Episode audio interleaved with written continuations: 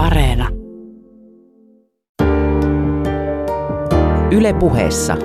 Maanantaisin kello yksi. Jari Sarasvuo.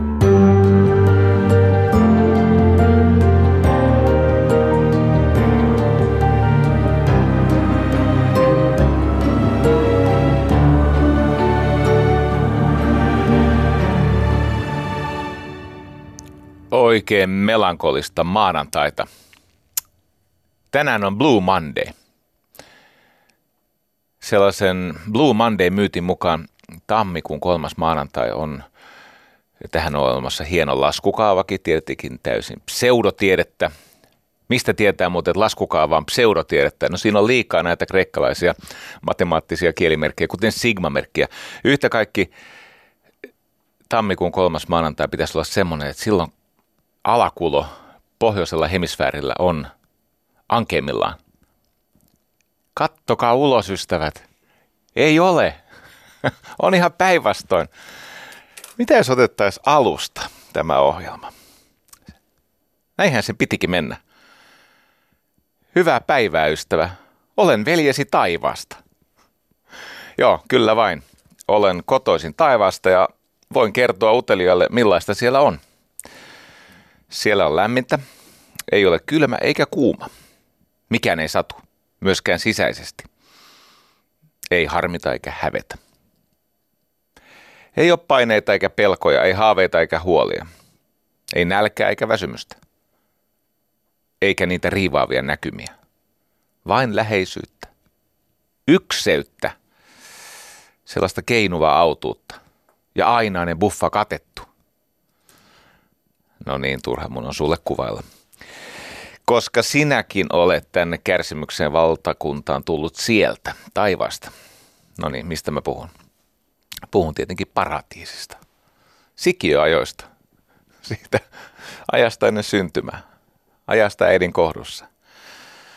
Ja mitä onnellisempi oli äiti, sitä syvempi on autuus.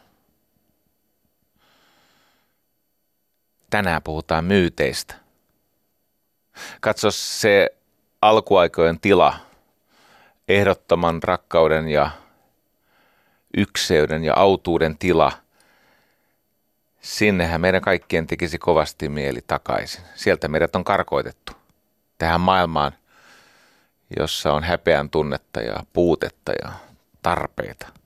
Pelkoja siitä, ettei kelpaa. Varmuutta siitä, ettei riitä.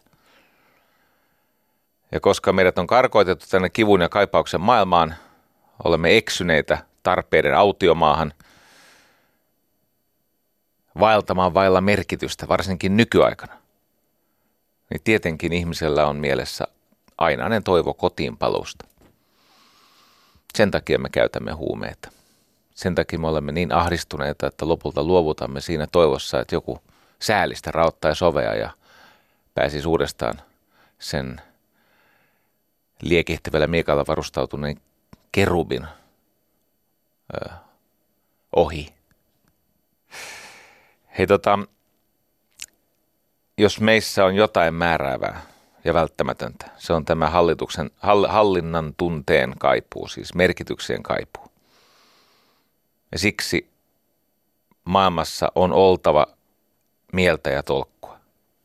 Jos ei ole, me kyllä järjestämme sinne mieltä ja tolkkua, vaikka kuinka paljon rimaa laskemalla. Tai sitten karkaamalla tästä todellisuudesta transcendenssin kautta uusiin tietoisuuden tasoihin.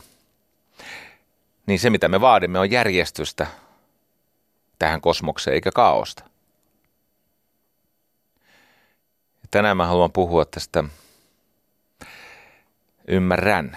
Tämä on nykyihmiselle vaikea – pari-kolme sukupolvea sitten nämä avautui paljon paljon helpommin. Sen huomaa esimerkiksi vaikkapa noin sata vuotta sitten vähän vajaa vaikuttaneiden tulenkantajien, suomalaisen kulttuurin esitaistelijoiden tulenkantajien ymmärryksestä ja tarinoista. Sen, sen on help, se on helppo havaita esimerkiksi Eino Leinon työstä tai Mika Valtarin työstä. Mä haluan pohtia sitä elämämme suuren ja syvän tarinan elementtiä, näitä arkkityyppejä, symboliikkaa, mytologiaa, ne ovat yhä läsnä meidän elämässämme ja jos me torjumme ne, me suistumme ahdistukseen. Okei, on paljon ihmisiä tälläkin hetkellä, jotka ei tiedä, mistä ihmeestä mä puhun. Tai sitten on ihmisiä, jotka on kuullut sanan symboliikka tai mytologia tai myytit tai arkkityypit, mutta ei piittaa pätkääkään.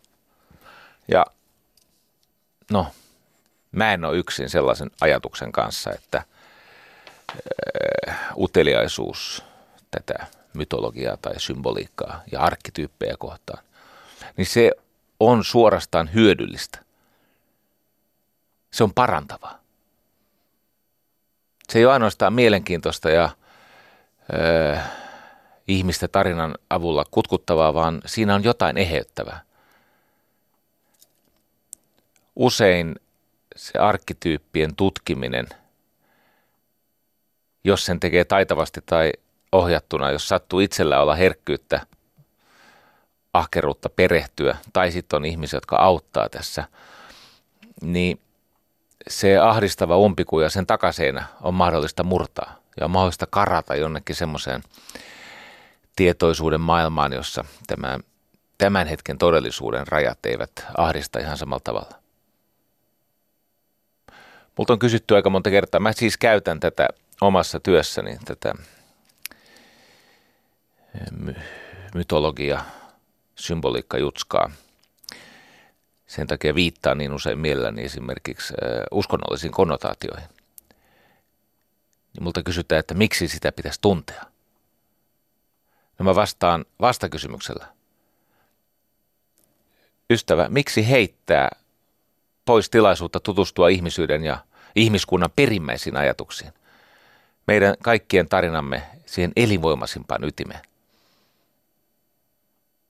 Katso, jos ihmiskunnassa on jotain universaalia kaikkiin aikoihin ja kulttuureihin selityksen antavaa, niin silloin on kyse myyteistä, näistä arkkityypeistä. Otetaan esimerkki. Siis ajatus on se, että nehän on syntynyt eri aikoina, eri paikoissa, eri taustaisten ihmisten keskuudessa. Ja miten ne on sitten syntynyt, niin siitä, siitä siitä voidaan käydä monenlaista keskustelua. Joku sanoo, että ne on, ne on siellä meidän eksistenssi, meidän olemassaolon syvimmässä ytimessä. Sitä mäkin yritän tänään tutkia. Sitten on joitakin, jotka uskoo, että Jumalat antoi sen kätketyn salatun tiedon. No mulle se on melkein ihan sama, mutta ei sit kumminkaan. Mutta mä oon auki niille eri selityksille. Koska – Niinhän se on, että kun maailma on sattumanvarainen ja kaoottinen, vaarallinen, epäreilu, niin tutkimalla näitä asioita, niin elämään tulee enemmän tolkkua. Ja me osaamme ottaa vähän etäisyyttä niistä meitä piinaavista huolista ja haaveista, murheista ja menestysunelmista. Jolloin nämä kaikkien elämään kuuluvat, niin tosi varhain mä oivalsin semmoisen jutun, että – kun mä teetin ihmisellä kirjoituksia heidän omasta elämästään ja sitten mä sain kymmeniä, satoja, sitten mä ohjasin sitä tarkemmin, lisää satoja, aina vaan lisää satoja. Sitten tuli jo tuhat, toinen tuhat. Ja siinä on kuule ollut lukemista, kun pisimmät on ollut, siis pisin mun muistin mukaan on ollut 56 liuskaa.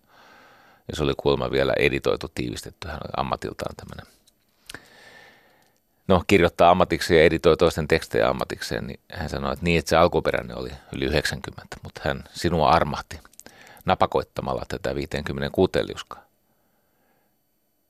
Sitten tuli 3000 täyteen, 5000 täyteen koko aika kirkastu kuva. Meidän elämät vaikuttavat ainutkertaisilta, no sitä, sitä se kyllä on, mutta meidän, meillä on sellainen illuusio, että juuri minä olen ainutlaatuinen. Mm, ehkä oletkin – ja ehkä elämä todellakin on ainutkertainen siinä mielessä, että elämä on se elämä, mikä meille on annettu ja muusta ei ole tietoa. Mutta meidän ongelmat ja niiden teemat on 98 prosenttisesti samat. Vaikka ne varjoituu sillä tavalla henkilökohtaisella tavalla.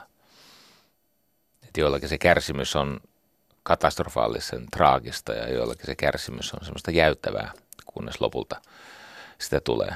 Mutta elämässä on onnea ja epäonnea, julmuutta, syntymää, kuolemaa, haaveita kuoleman jälkeisestä elämästä, pohdintoja siitä, että mitä oli elämä ennen syntymää, oikeutta, voimaa, kaiken näköistä, alista ja ylistä. Uskonnot. Ei ole olemassa sellaista uskontoa, jonka keskeiset tarinat ei olisi yhteisiä, siis kopioita toisestaan lainaa.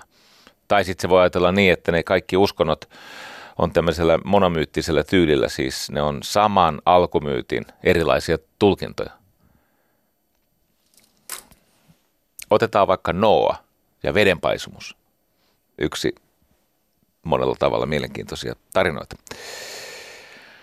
Noa ja vedenpaisumus. Muistat varmaan semmoisen tarinan. Katsos hindulaisessa tulvakertomuksessa Vishnu, joka oli kans Jumala. Se pelasti Manun. Manu. Joo, se on niin kuin Noan vastine. Öö, Manu oli saanut ilmoituksen, että olisi syytä rakentaa vene, joka kestää tämän tulossa olevan tulvan. Ja Vishnu ohjasi sen öö, Manun turvaan Himalajalle. Ja sitten kun vedet laskivat, nyt tulee vaikea juttu ymmärtää, tämä Vishnu muuttui kalaksi, matsia kalaksi. Ja mitä se kala teki, mä en oikein tajusta, kun vedet laski, niin sitten piti olla kala. Eikö se olisi ollut parempi, että vaikka lintu tai joku muu symboliikka elää, mutta yhtä kaikki näin se tarina menee, että Vishnu muutta, muuttui kalaksi ja Matsia kalan muodossa hän kertoi tälle niin kuin hindulaiselle Noalle, Manulle, että miten niitä jumalia pitää palvoa, ettei tämä toistuisi tämä vedenpaisumus. Huomaa, kala, kala. Soittaako mitään kelloa? Kala. Et jos sä näet vaikka jonkun auton puskuri tai siinä taka, takapaksissa kalan, niin onko ne hinduja? Eikö niin? Onko ne, onko ne Visnun palvelijoita? Kala muuten toistuu siellä sun täällä. Se onkin kiinnostava juttu. No niin, mutta aina on kysymys Jumalan pelastuksen inkarnaatiosta, eikö niin? Joku ruumiillistuu Jumalaksi ja tuo pelastuksen näille tomppeleille, tästä tapauksessa Manulle. Ihan samanlainen aivan toisella oli Majojen mytologiassa. Vedenpaisumuksen silloin nostattiin tämmöinen jumalatar kuin Ixchel, ei siis Excel, vaan Ixchel. No niin. Ja sitten no näitä kaikkia vanhimpia vedenpaisumusmyyttejä kauan ennen sitä, mitä juutalaiset saivat kirjoitettua sinne Talmudiin, joka sitten periytyi meille vanhana testamenttina, niin on sumerilaiset vedenpaisumuskertomukset. 2400 vuotta ennen ajanlasku alkua. Utanapistim, Jumala mikä nimi. Utanapistim. Utanapistim. Tulee mieleen katanapistin. Katana ei ole varsinaisesti tarkoitettu pistämiseen, mutta kyllä se siihenkin kelpaa. Ajattelet, että katana pistin, utana pistin. Se oli Mesopotamiasta. Hän oli muuten Gilgameshin esi No utana pistim. Hän sai tietää tulevasta. Ja hänkin rakensi arkin. Ja täytti sen eläimillä, kuinka ollakaan. Ja sitten seitsemän päivän jälkeen vesi laski. Ja se jäi jumi johonkin korkeaseen paikkaan, johonkin ylängölle, johonkin vuoren vuoren kiinni. No mitä tämä iso U tekee, Utana Pistim? Hän lähettää maailmaan kyyhkysen. Kuulostaako yhtään tutulta?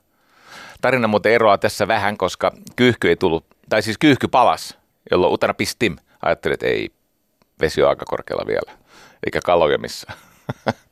Sitten se lähti pääskysen. Pääskykin palas.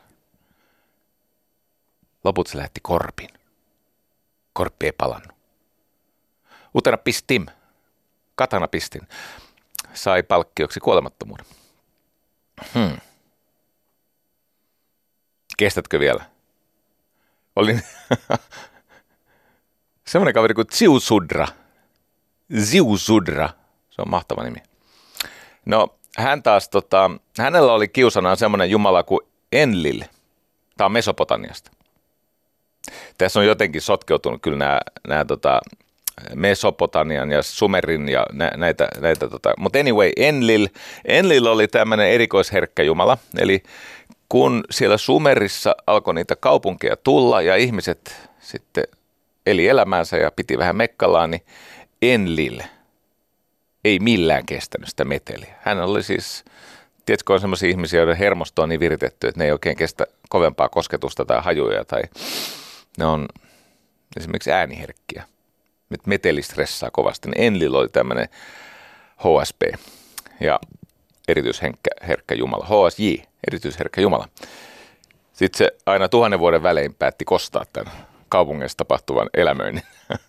ja anyway, hukutti niitä kaupunkeja. Mutta sen ajan Ahtisaari, eri Atharsis, Atharsis öö, paitsi rakensi arkin, se onnistui myöskin yhden kerran neuvottelemaan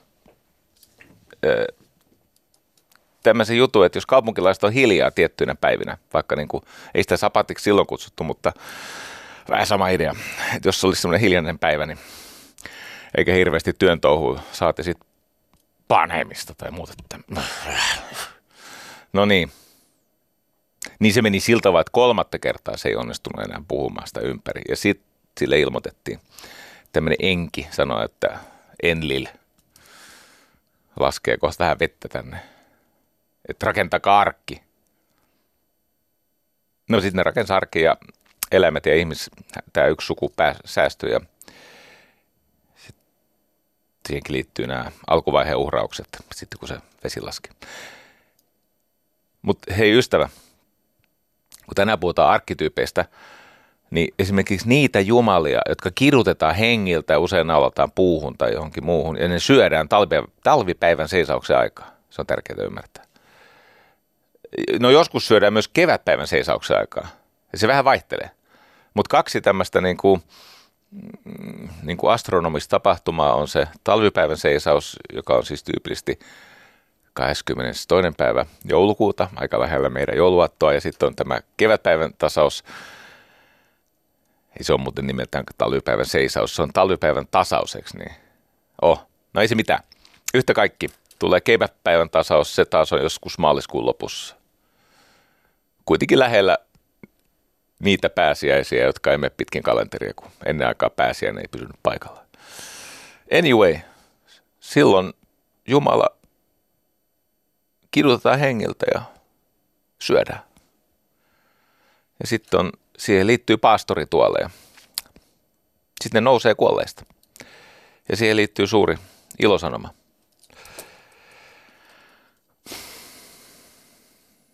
Oot varmaan lukenut Sinuhe Egyptiläisen, jossa Sinuhe laskee sieltä ihan beibinä sieltä Kaislavenellä.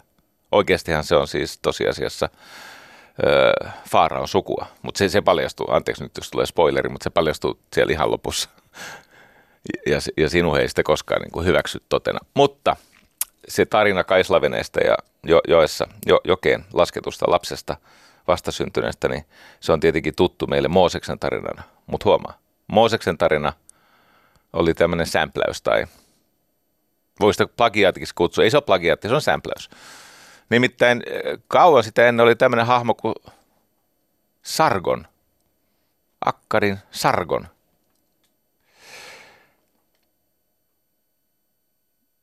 Carl Jung silloin 1909, 110 vuotta sitten. Sveitsiläinen psykiatri hän hoiti, hän oli siis ensin Freudin oppilas, mutta sitten ne riitaantui, koska ei se Freud oikein pärjännyt tälle oppilaalle. Tapahtui tämmöinen isämurha. Ei mennä siihen nyt, mutta Jungilla oli vähän syvempi ote tähän ihmispsyykeen kuin Freudilla. Freud, Freud oli tämmöinen vulgaaripsykonautti. Hän näki vaan, että ihmismieli on varasto tämmöisiä tukahdutettuja viettejä – johon liittyy aina seksuaalisuus, on se sitten isän tappamista tai äidin naimista, mutta yhtä kaikki eh, Carl Jung ajatteli sitä asiaa toisin sieltä tajunnan kätketystä kerroksista. Että on henkilökohtainen tiedostamaton. Siis se on se, mitä me emme itsessämme pysty käsittelemään. Me emme muista. Se on sen repressiomuurin takana. Se on se, mikä meissä on tukahdutettu. Ja mitä ikinä me itsessämme ankarasti tukahdutamme, sen me ilmaisemme toisaalla, mutta hallitsemattomasti. Mutta sitten Jungin se varsinainen juttu oli se, että tämän henkilökohtaisen tiedostamattoman takana on se syvä ydin, kollektiivinen tiedostamaton. Koska se kollektiivinen tiedostamaton pitää sisällään koko ihmissuvun henkisen perinnön. Näin ne usko. 83-vuotiaana Carl Jung näki unen ja hän halusi aivan vimmatisti vielä jättää yhden kerran perinnön. Sitä ennen hän oli tietenkin aika ikonisessa asemassa ja hän teki ihan hulluna töitä. Ja neljän tämmöisen läheisen oppilaansa turvin hän julkaisi kymmenen, siis kymmenenpäiväinen kuolemansa vuonna 1961 niin Jung vielä viimeisteli tekstinsä. Ja suomeksi on julkaistu nimellä Piilotajunnan kieli. Se on ihmisyyttä ohjaavat ja säätelevät ja muokkaavat symbolit.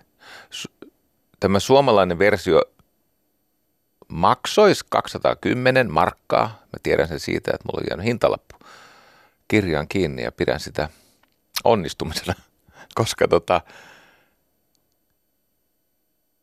voi hyvät hykkyrät sentään. Se, se on hieno kirja, koska joka ikisellä sivulla on nykyaikaisia valokuvia, siis valokuvia tästä ajasta. Niin kuin se on tehty sillä tavalla, että siellä on se Jungin teksti, joka ei ole ihan niin vaikea selkosta kuin yleensä. Sehän oli nuorempana, niin se, se upposi todella syvään sinne mytologiin, arkkityyppeihin näihin. Mä muuten aion vielä kertoa sulle, mikä on arkkityyppi. Mulla on tämmöinen lahja tulossa, että jos jaksat kuunnella, taas tulee lupaus, jonka pitäminen ei ole ihan varmaa. Hei, mä haluan kiittää sitä kuulijaa, joka sanoi, että en minä välitä, että Jari ei osaa kellottaa lähetyksiä. minä annan sen hänelle anteeksi. Enkä minä edes välitä, että hän rikkoo aina lupauksensa. Koska minä oin siellä ideoiden virrassa ja se saa minulle riittää. Niin. Sen saat, mihin minä pystyn ja se ei ole tarpeeksi. Mutta se voi silti riittää. Eikö jännää? Elämässä on paljon asioita, jotka ei ehkä sittenkään ole tarpeeksi, mutta ne silti riittävät. Sen kanssa pystyy elämään. Oiko ollut kiva muistaa sun nimes, mutta nyt en muista. Että tulin onnelliseksi siitä. Se on totta, että tämä kellottaminen ei ole. Nyt jos esimerkiksi tätä lähetystä kuulit, niin mä olin ihan sinua ajatellen niin kuin halusin narsistisesti osoittaa, että kyllä yhden lähetyksen osaan kellottaa, niin mä oon harjoitellut tätä ja kirjoittanut ne sanasta sanan, kunnes mä kyllästyin.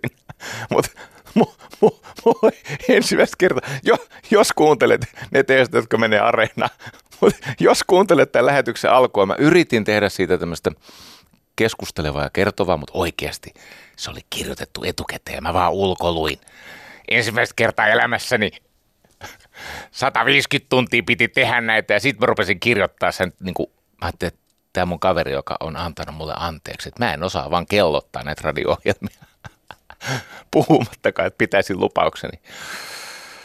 Joo, mä jaksoin sinne ehkä noin, noin 20, 20 minuuttia, vähän vajaa. 18 minuuttia tuossa, noin 20 yli, niin palasin tavoilleni. Se on kuule tällaista.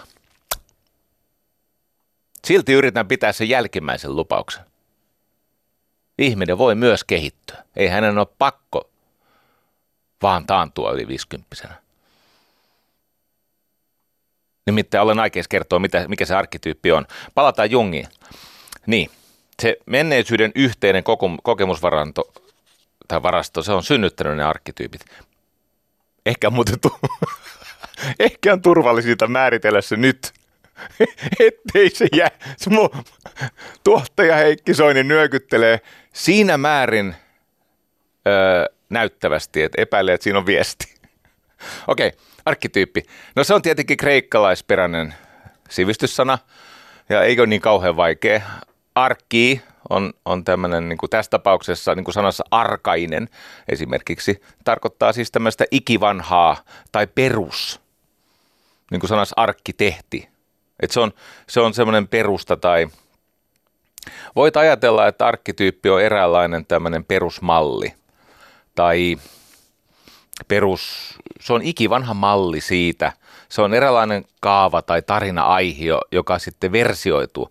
Sitä ei pysty määrittelemään. Se, se on siis se on olennaista tajuta ja nöyrtyä sen edessä, että ne on ikivanhoja, ne arkkityypit, ikivanhoja perusmalleja, ne on eräänlaisia kaavoja tai ohjelmia, syvimmässä ihmisyyden kollektiivisessa ytimessä vaikuttavia symbolisia hahmoja.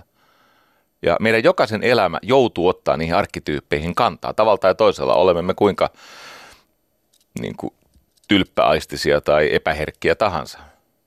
Ja se arkkityyppien tutkiminen, se auttaa tietenkin ymmärtämään itsensä, siis sinun, minun lisäksi lähisuhteita ja sitten lopulta koko maailman ihmisten toimintaa, myös tämmöisellä kollektiivisella tasolla. Ja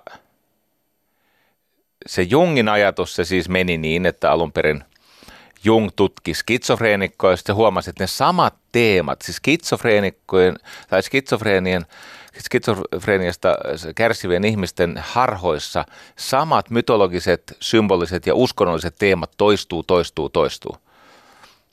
Ja hän näki, hän alkoi tutkia, siis verrata, hän oli itse kovasti kiinnostunut okkultismista ja muusta tämmöisestä. Hän alkoi verrata sitä uskonnollista ja sitä syvintä sy, symboliikka tietouttaan siihen, mitä skitsofreenikot hänelle kertoi. Hän havaitsi, että hetkinen, näissähän on yhteys. Ja sitten hän havaitsi, että myös muunlaiset häneltä apua hakevat ihmiset toistavat näitä samoja teemoja. Lopulta hän päätyi siihen, että on olemassa siis tämmöinen lähde tavallaan, siis kollektiivisen tiedostamattoman, se kaikkien syvällisin, kaik, hänen väitteensä kuului näin, äh, luin siis Jari Petterssonin kirjaa, Shamanit, Sankarit ja tämmöiset arkkityyppiset hahmot mytologiassa, jossa siellä on paljon muitakin tutkijoita kuin Jung, mutta hän keskittyy Jungin aika paljon. Se on yksi parhaita lähteitä, jos haluaa oppia tarinankerrontaa tai markkinointia tai tai johtamista todella syvällä tasolla, niin suosittelen Jari Petterssonin kirjaa. Siinä on tiettyjä hetkiä, jossa täytyy ensin lukea niin, että ei ymmärrä mitään. Ja sitten rauhassa panna kirja kiinni ilman, että kiroo Petterssonia ja sitten lähtee kävelylle tai nukkuu hyvän yöunen.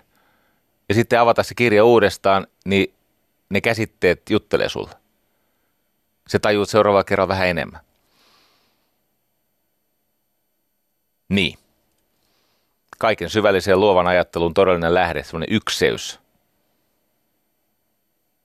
niin se liittyy näihin symboloiden salaisuuksiin. Ja sitten kun ihminen niitä tutkii, tässä on muuten omat riskinsäkin, tämä täytyy varmaan sanoa. Joidenkin ihmisten mielenterveyden nämä todellisuutta ylläpitävät rakenteet on tai mitkä lie voimat on niin huteria tai hapertuneita, että kun se normaalin todellisuuskäsityksen muuri murtuu, siitä on olemassa tämmöinen hieno puupiirroskin, missä ihminen kurkottaa tämän olevan maailman ulkopuolelle, sen pää menee sinne jonnekin symboleiden ja geometrioiden avaruuteen, niin ne arkkityyppiset voimat symbolisina hahmoina, ne voi, kun ne murtautuu esiin, niin ne voi aiheuttaa jossakin ihmisissä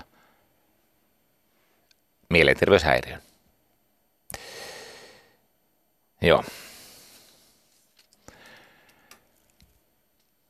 Otetaan askel taaksepäin, niin päästään pidemmälle. Tämmöinen symbolinen sielunelämä, se on meidän muinaisten esivanhempiemme ajattelua. Nyt joku siellä sanoo, että tuota ei tiede todista. No ei todista, mutta mä oon puhunut täällä paljon muutakin, mitä tiede ei todista tai siitä ollaan eri mieltä. Ei sun tarvinnut siitä hermostua, että jos mä... Tänään mun on pakko puhua sulle siis tiedon ja kokemuksen välisestä erosta. Tänään on varmaan semmoinen lähetys, että kiinnostuneet kuuntelee tämän muutaman kerran. Koska totisesti me elämme kulttuurissa, emme luonnossa. Me elämme siis sellaisessa maailmassa, jonka muodostaa ihmisten keskinäinen tietoisuus, siis tiedostettu tietoisuus, se alitajunta, piilotajunta, tukahdutettu, tukahdutettu tietoisuus ja sitten se kaikkein syvin tietoisuus. No niin. Jos me menemme sinne ihan arkkityyppiä ja symboliikan ytimeen, niin siellä on kaiken hedelmällisyyden ja rakkauden ja hengissä pysymisen ja, ja niin kuin lajin jatkuvuuden se perimmäinen symboli äiti. Niitä ensimmäisiä uskonnollisia symboleja, jos muistat, nämä Venushahmot, nämä tämmöiset isorintaiset, isolanteiset, paksureisiset ö, terveyden symbolit. Ne semmoiset naishahmot, jotka oli niin kuin, ei ainoastaan yhtä leveitä kuin pitkiä, mutta ne oli myöskin yhtä syviä kuin leveitä. Niin ne oli se on, kyllä sä tiedät, mistä mä puhun. Semmoinen lättänä paksumakkarainen nainen. Ja se oli kauneinta, mitä siihen aikaan tiedettiin, koska se on hedelmällisyyden ja hyvinvoinnin ja jatkuvuuden rakkauden symboli. Ja niitä on aina ollut, ja huomaa, tällä äitihahmolla, olkoon se vaikka sitten tämä Babylonian Inannan, niin silloin aina ö, sekä tai joko tai, sekä että tai joko tai, siellä on aina puoliso, joka on vaarassa kuolla traagisesti, tai poika johon niin ikään liittyy. Ja nämä on paljon, paljon siis kristinuskon niin syntytapahtumien vanhempia hommia. Eli siellä Babyloniassa, oliko se nyt Mesa, Mesopotamia, se oli kuitenkin Inannan ja sitten oli Dumus. Otetaan helpompi, tämä osa on paremmin, kun nyt mentiin pikkasen, pikkasen ohuen tiedon varaan. Mutta Egyptistä mä muistan, sen mä sentään osaan. Siellä oli Isis. Ja jossakin vaiheessa Egyptin näitä uskontojen evoluutiovaiheita, niin ajateltiin, että oikeastaan kaikki jumaluudet ovat Isiksen versioita. Että on Raa, se, se tietenkin se ylin kaikesta, eli aurinko, mutta sitten on nämä Isiks, Isiksen hahmot. No, tämä ei liity siihen, vaan tämä oli, oli se Isis ja Osiris. Semmoisen saat kuullut, Isis ja Osiris. Sitten muuten näihin aina liittyy sisar- ja veljesvihoja. Eli sen Inannanin lupasin, että mä en mene sinne. Ei se mitään. Siellä on semmoinen kuin Eres Kiagal. Se oli sisko, se oli paha. Tai Osiriksen broidi Seth. Seth Godin. Voiko olla muuten parempaa nimeä siis markkinointi Jumalalla kuin Seth Godin? No niin. Kuuntele tarkkaan. Isiksen puoliso Osiris, niin Seth, sen broidi oli sille katkera. Se Osiris oli, no Isiksillä oli virtaa ja energiaa ja Osiriksella oli kyky tehdä siitä elinkeino, kuten maanviljelys. Seth halusi tappaa sen Osiriksen. Ensin se upotti sen lyijyarkussa johonkin niiliin, mutta sieltä se löydettiin vielä, mutta sitten se ajatteli tehdä perusteellisempaa työtä. Eli se pilkko sen palasiksi ja heitti uudestaan, siis kappaleeksi, heitti uudestaan sinne virtaan. Kyllä se saatiin kasaan pikku juttu unohtu penissä. Penistä ei löydetty. Mietippäs Uranos ja, tai Uranus ja Kronos, sama juttu. Se liittyy tähän, Kronos kastroi isänsä. Mitä mä koitan sanoa, että nämä toistuu ja toistuu ja toistuu eri kulttuureissa, eri paikoissa ja sitten jos me mennään sinne Amerikan, siis Etelä-Amerikan intianien maailmaan tai shamanien maailmaan tuolla Siperiassa tai, no okei, hei, Isis, Osiris, Seth, otetaan tämmöinen hahmo meille tuttu, lemminkäinen. Muista, siis Osiris pilkottiin palasiksi ja heitettiin virtaan. Mitä tehtiin lemminkäisen? Lemminkäinen oli tämmöinen tota, naisten naurattaja ja se oli lieto, eli lempeä, eli lieto tarkoittaa pehmeä, erittäin hyvä suusta, taitava loitsimaan, mutta silloin semmoinen ongelma, että silloin kun se voitti, niin se ei ymmärtänyt lopettaa, eli kun se meni sinne Pohjolaan, eikö niin, kerro nopeasti lemminkäisen tarina, sä oot kuitenkin unohtanut. Ihan aluksi siis lemminkäinen, tota, se on, on siis sillä on paljon henkisiä kykyjä, jotka ilmenee lähinnä kykynä loitsia ja puhua. Ja, ja tota, ei tykännyt syödä lihaa, söi lähinnä kalaa. Mutta sitten siinä kävi siis sillä tavalla, että se oli tämmöinen tur, turmeltunut naisten mies. Ensin se löysi itselleen kyllikin, joka oli vähän parempaa sukua kuin hän, eli siis olisi mitään löytänyt, se ryösti sen yhtä kaikki. Niin hän on ryöstänyt vastentahtoisesti vaimon sieltä saarelta. Kyllä se että Suomessakin ennenkin osattiin, että ei se ole ainoastaan näihin maahan Ei se mitään. aivan kuten Teemulla ja Sirpalla, niin myös Lem, Lemminkäisellä ja Kyllikillä oli tämmöinen avioliittosopimus. Sovittiin nimittäin, tämä on totta, tämä on ihan sama asia kuin myöhemmin. Muistakaa, että siis Teemu ja Sirpa on tämmöisiä mytologisia hahmoja Suomen nykykulttuurissa. Eli Lemminkäinen sanoi Kyllikille, että Kyllikki ei lähde sitten kylillä. Vähän niin kuin Teemu Sirpalle. Ja Kyllikki sanoi Lemminkäiselle, että sä et lähde sitten sotiin. Eli ei enää vielä yksi kausi tyyppisesti. One more season. Ja tämä oli niiden diili, avioliittolupaus. Mutta niinhän siinä kävi, että Kyllikki lähti kylille tässä se eroa tästä suomalaisesta tarinasta tai siis nykyistarinasta. Kyllikki lähti kylille, jolloin lemmin, lemminkäinen kostoksi lähtee sinne Pohjolaan varalliselle matkalle. No siellä hän pärjää aluksi hyvin. Haluaa muuten sieltä Pohjolan neiro itselleen. Eli kyllikki unohtunut tässä tarinassa. Ja se karkottaa näillä loitsutaidoillaan kaikki muut paitsi märkähattu, mä, märkähattu karjapaimen. Se on semmoinen hahmo kuin märkähattu karjapaimen. Viehättävän kuulonen hahmo. Ja mitä tämä lemminkäinen menee tekemään? Se on niin täynnä omaa mahtiaan, että se solvaa tätä märkähattu karjapaimenta sukurutsasta ja eläimiin sekaantumisesta. Se Lönnruut muuten, se tykkä, tykkäsi koota näitä juustoisimpia tarinoita. Joo, saattoi olla pikkasen juurissa sillä kertaa. No, mutta anyway, tarina etelee. Pohjola, Pohjolan emäntä sanoi, että saat tyttäreni, jos ammut tuonne joutsenen. Ja tuonne joutsenta ei saa ampua, huomaa. Suomalainen mytologia opettaa, että se on pyhä vesilintu, joutsenen ampujaa kohtaa tuho. Ammuin nuolen ilmo, äh, nyt uh, miten tämä menekään, tämä Samuel Taylor Coleridgein runnon käännöksen. Nyt, oh, nyt uhkaa kohtalo hirmuisin. Ammuin nuolen ilmoihin ja albatrossia haavoitin. Kuuletko? Siinä on sama tarina. No niin. Lemminkäinen on tuonella, ampuu tuonne joutsenen.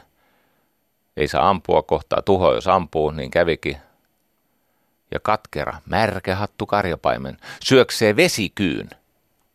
En rupea selittää. Mutta penetroi se vesikyllä ja sitten sit pilkkoo sen palasiksi ja heittää sinne tuonne virtaan, mustaan virtaan. Ja miten tämä jatkuu? Aivan kuten Isis. Isiksellä oli joku haavi. Niin meillä on lemminkäisen äiti. Muistakaa, että meistä, jotka kuvittelemme, että maailma lankeaa polvilleen meidän puheemme edessä, meillä on aina palvova äiti ja etäinen isä. Tutkippa tätä erilaisisten henkilöiden taustasta, niin nämä Lieto, siis tämmöinen pehmeäpuheinen hahmo, konsultti, palvova äiti ja etäinen isä – Meanwhile lemminkäisen äiti kotona siivoo tupaa ja huomaa, että Harja alkaa vuotaa verta, menee Ilmarisen luokse ja sanoo, että tee harava, jolla hän nostaa sen pojan sieltä. No niin, tämä oli liian pitkä lemminkäistarina, mutta yhtä kaikki, niissä lopulta tämä lemminkäisen äiti ompelee sen kasaan kuin Victor Frankenstein kerran kerrassaan. Hei, mä olen saanut lahjaksi kuulijalta kauan aikaa sitten Muistat varmaan semmoisen kirjan kuin Uljas uusi maailma. Mä olin mielestäni lukenut sitä koulussa. Aldous Huxley. Englanniksi hänen kirjansa, mihin mä nyt viittaan. En menekään tähän vielä. Muistu mieleen yksi pikku yksityiskohta, jolla on yhteneväisyys meidän kulttuuriperimään. me ollaan edelleen isiksessä. Isiksen puoliso Osiris lopulta se, se himmenen. Se siis ei kuole, mutta kun sillä ei ole sitä peenistä, niin se ei oikein ole enää iskussa. Ja sitten uhka kasvaa, niin Isis, joka synnytti Horus-nimisen Jumalalapsen yhdeksän kuukautta Osiriksen murhan jälkeen sattumalta. Yhdeksän kuukautta, osukin niin hyvin. Mihin ne pakenee tätä uhkaa? ne pakenee sinne Niilin alkulähteelle. Kuvaus on muuten aika paljon samanlainen kuin on esimerkiksi Luukkaan evankeliumissa tai ylipäänsä evankeliumissa, kun Jeesus pakenee Egyptiin tätä Herodesta. No niin, nyt mä pääsen tähän Huxleyin. Paitsi että Aldous Huxley on kirjoittanut mainioita kirjoja, hän on kirjoittanut aivan uskomattoman kokoomateoksen ikuisesta filosofiasta, englanniksi Perennial Philosophy, jossa hän lainaa sen kirjansa nimeä Leibniziltä, jolla oli tämä filosofia perennis, ikiaikainen filosofia. Jos sua kiinnostaa, että mistä meidän kulttuuri on peräisin ja mitkä on ne mytologiset, symboliset ö, perusvirrat, jotka meitä lakkaamatta kiinnostaa. Jos tutkii vaikka nykybrändejä, niin nämä globaalit brändit, ne on rakennettu vahvan symboliikkaperustan päälle. Mä sain Johanna Kukalta semmoisen listauksen, että mitkä näistä tunnetuista brändeistä on, on tota, joko arkkityyppien tai symboliikka ö, tämmöisen latauksen päällä. Nyt tämähän on ihan uskomaton luettavaa. Siis me emme puhu ainoastaan tietenkin Applesta. Mikä on Applen syn, symboli? Puoliksi syöty omena, eikö niin? On haukattu omena ja sen jälkeen mikään ei ollut kuin ennen. Ne kotiin ei ollut paluuta. Jos tutkii Joseph Campbellin tai John Voightin tai ylipäänsä semmoiset, jotka tuntee tarinoita, niin tietää, että nämä arkkityyppiset hahmot on kaikissa menestystarinoissa ja niille on tyypillistä, että jos on joku tämmöinen niin kuin maailmanlaajuista suosiota tavoitteleva brändi tai hahmo, niin niillä on tuki tässä. Huxley sanoo, että syvin, vaikuttavin, käyttökelpoisin tieto elämässä tulee kokemuksesta.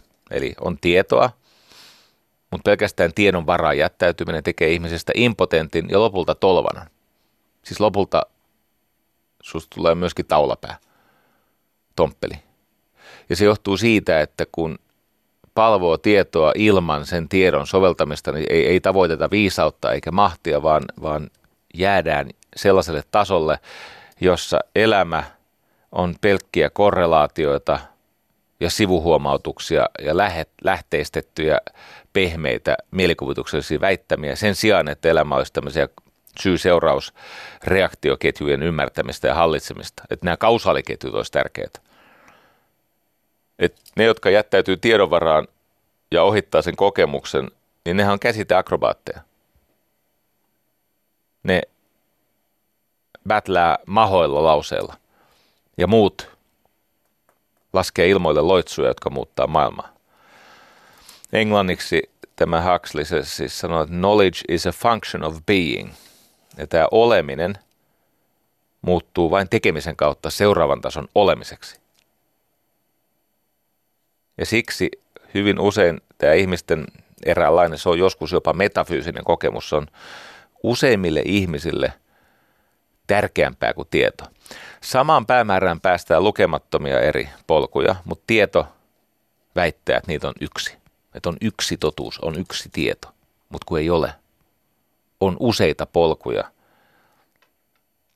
ja kokemus antaa kompetenssin kulkea niitä polkuja. Tämä Huxleyn Perennial Philosophy-kirjan sisällisluettelo, tämä kattaa kaiken, mitä on syytä ymmärtää esimerkiksi hengellisyydestä. Ja tätä kun tavaa, niin tajuu, että viesti on sama, sisältö on sama, lähteet vaihtelee ajanjakson ja kulttuurin ja maailmankolkan mukaan. Julkaistu vuonna 1945. Sitten mitä on ollut vähän vaikea hyväksyä. Suosittelen toista, paljon impotentimpaa, mutta muutoin kiinnostavaa kirjailija Peter Conrad. Silloin semmoinen kirja kuin Mythomania, Mythomania, Mythomania.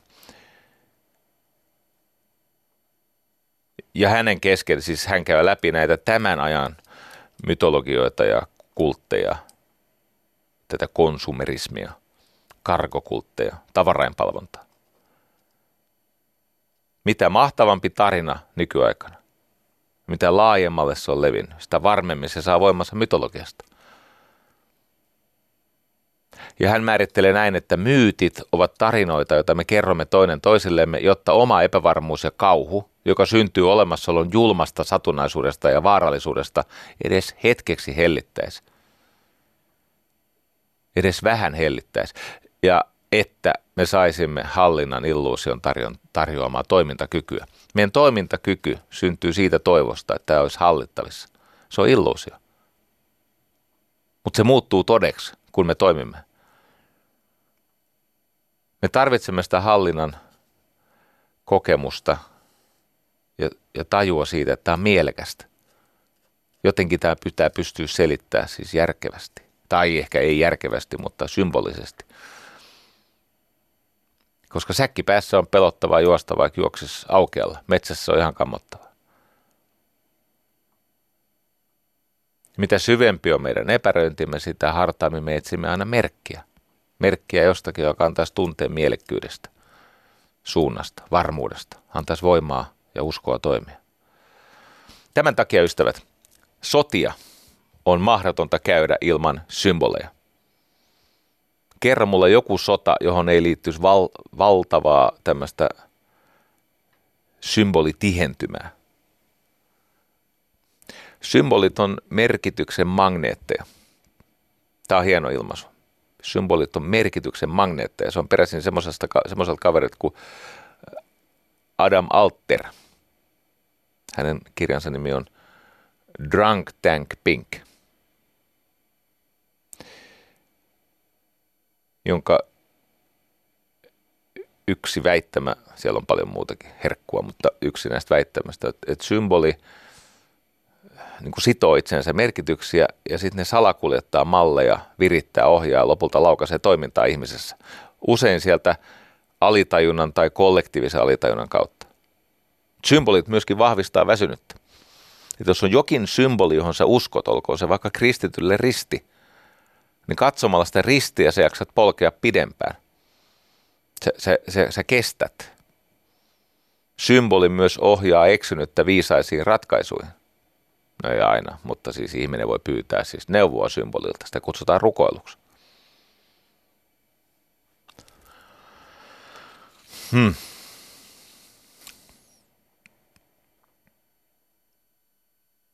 Yksi porukka, joka näitä tajuu tosi hyvin, on taiteilijat. Mä jossakin vaiheessa, kun kiinnostuin näistä arkkityypeistä ja tajusin, että ne kaikkien syvimmät ideat ovat eläviä. Ne vaikuttaa meissä. Syvimmät ideat on eläviä. Ja sitten aloin, aloin tutkia la, siis laulujen sanoja, koska hyvin usein taiteilijat, ne on älyttömän herkkiä öö, semmoiselle – tai idis on, että se kollektiivinen tiedostamaton on meissä kaikissa, mutta osa meistä osaa kytkeytyä sinne. Ja sen takia taiteilijat, tiedemiehet, öö, luovimmat ihmiset pystyy kommunikoimaan maailman kanssa käyttäen symbolikieltä. Tiedät varmaan ihmeellisen Mariskan ihanan biisin Kukkurukuu. Kukkurukuu.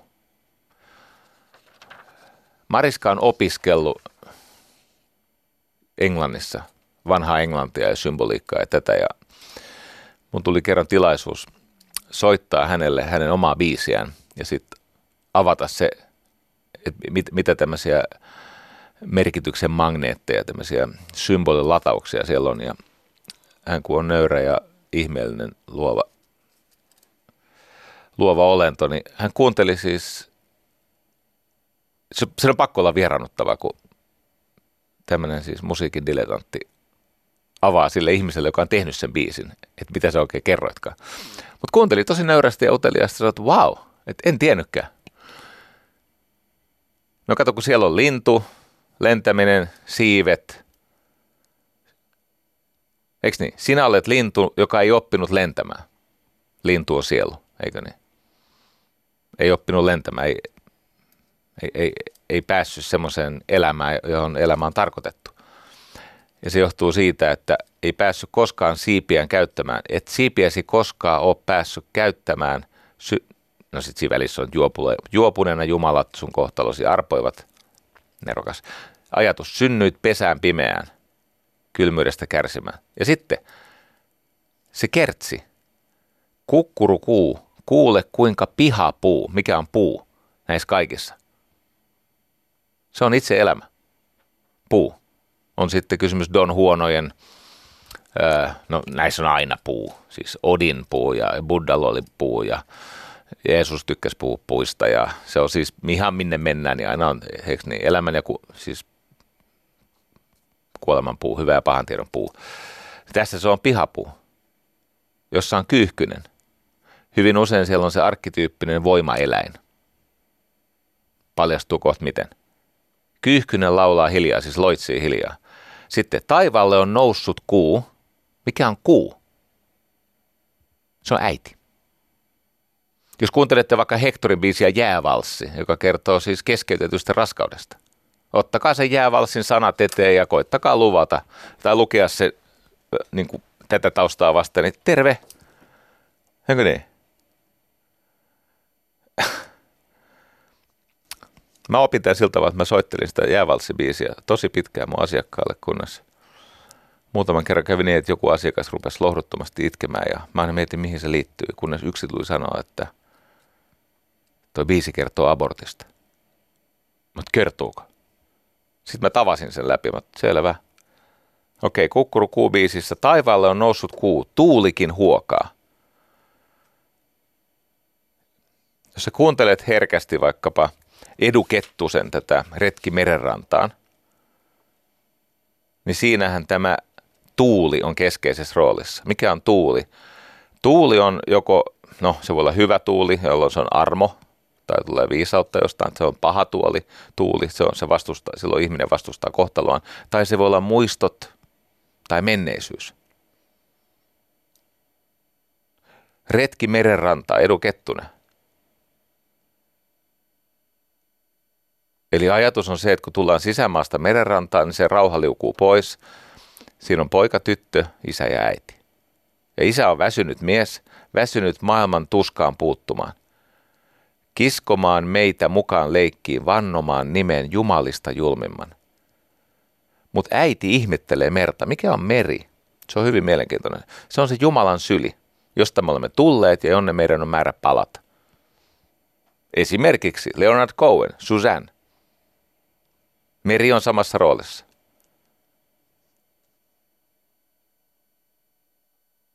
Ja Jeesus merta kulki Askel aaltojen päällä viipyi. Kaiken piiriin hän se sulki, kauan paikallaan kuin viipyi.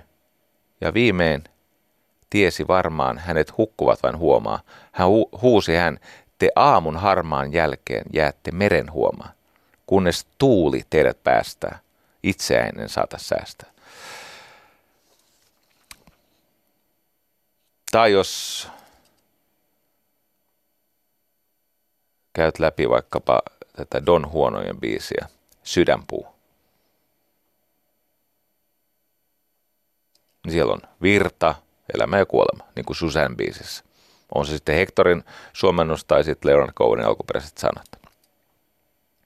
Siellä on puu, siellä on lintu, siellä on lehti, eli puun hedelmä, eli rakkaus. Sitten siellä on nämä voimaeläimet. Karhu, eikö niin? Vaahtera, se ei ole voimaeläin, vaan se on se, mikä opettaa elämästä. Kysyin kerran Kalle Aholalta, että mistä tämä on peräisin, että ei hän tiedä, ei hän, ei hän osaa sanoa. Ne vaan tuntuu oikealta ne sanat. Nämähän ei ole tehty koskaan manipulatiivisesti, vaan ne on, ne on tulleet jostakin.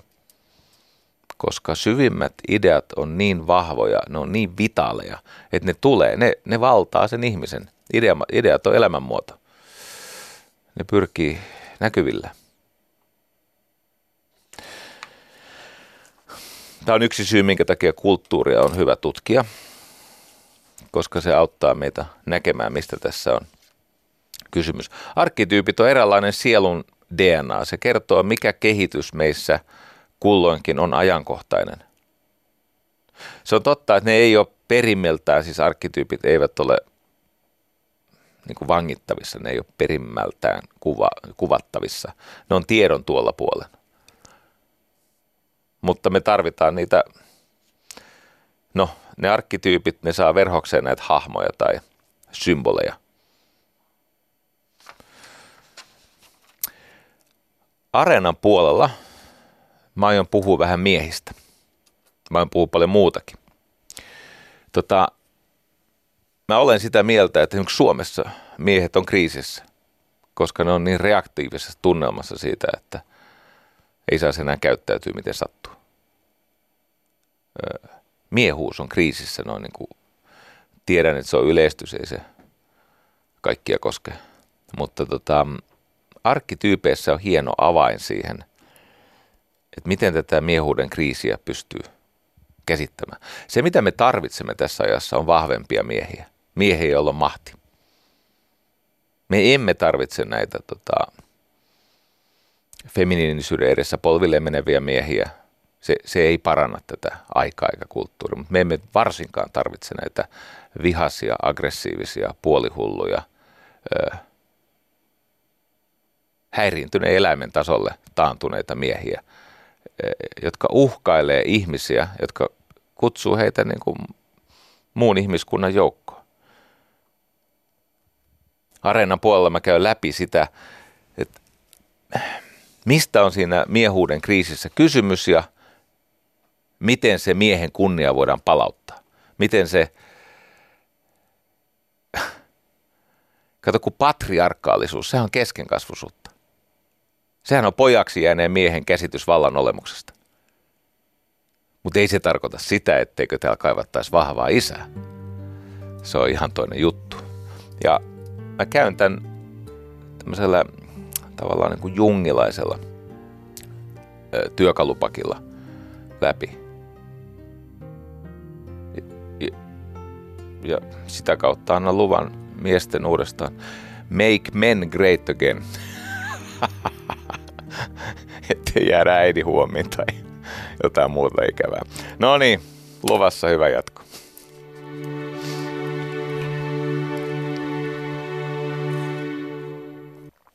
No niin, jatketaan näistä miehistä. Oletko koskaan kuullut, että jonkun pitäisi kasata itsensä? Se on tosi hyvä neuvo. Juuri siitä on kysymys. On kysymys näiden arkkityyppisten voimien kasaamisesta ja kypsyttämisestä. Semmoinen, eh, se on terapeutti parivaljakko kuin Moore. Se on Robert Moore ja Gordon, muistaakseni Gillette, Gillette. Eh, eh, Tämä Gillette olisi voinut olla se, joka teki tämän Gilletten hiljattaisen partaterämainoksen. Tai ei se mitään partateriä mainostanut, se mainosti miehuutta, vahvaa miehuutta. Että siitäkin joku sai sätkyn. Hyvä Jumala sentään. Tiedättekö tämän Giletten mainoksen, josta siis niin kuin mielipuolinen pikkupoikien raivo. Et siinä on jotain miehuutta loukkaavaa. Siis Suomessakin. Miten se ihan oikeasti voi uhata sun miehuutta, että sä et ole mulkku? Että on, onko miehuuden mitta, että on mulkku? Älä nyt viitti. Tai että et miehuus on sitä, että saa vapaasti hätistellä ihmisiä, jotka inhoa niitä sun lähestymisiä. Saa vainota ihmisiä. ja miten se sitten ylei... Mä, mua kiinnostaa tämä miten se yleist, miten se Giletten mainos, mä palaan kohta Moore ja Giletteen, mutta kun nämä onnettomat reppanat, nämä vihasta sekaisin menneet mätisäkit, nämä vässykät, siis se, ne molemmat, se hevosen kengän molemmat päät, siis sekä tämä niin kuin naisten vallan alle polvilleen menevät tämmöiset, niin kuin, jolloin suu hamuaa sitä näkymätöntä nänniä, luiskaharteiset, velttolanteiset, pelokas ilmeiset pojat, jotka kiukustuneena toistaa äidin ja tyttöystävän sanoja. Se on se yksi hevosen kengän, se yksi pää ja sitten on tämä toinen, tämä saatanallinen mouhosakki, jonka viimeinen elonmerkki on viha. Mutta käsitellään nyt ensin tämä mouhosakki. Sillä mä säästän oman jakson tälle ihme, ihmeelliselle miestyypille, jonka, jonka häpe, häpeä. No ymmärrän, miehet on tehnyt paljon pahaa ja ansaitsevat tässä ajassa olevan kriittisen huomioon. Ei tästä ole epäselvää. Kyllä ne miehet enemmän raiskaa naisia kuin päinvastoin.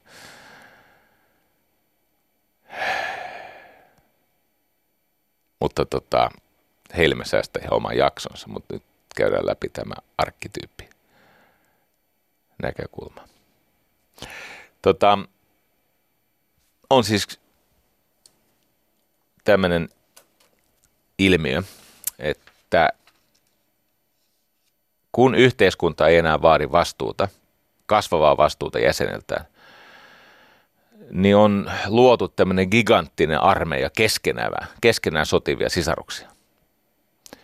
Mä luin aikoinaan runoilija Robert Blain kirjan The Sibling Society, joka kuvasi sitä, että kun kakarat on heitteillä. Nyt tuli muuten tämmöinenkin öö,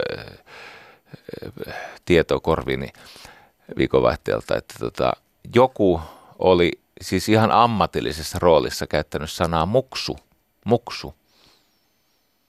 Ja se halventaa kaikkia maailman lapsia ja heidän äitejään.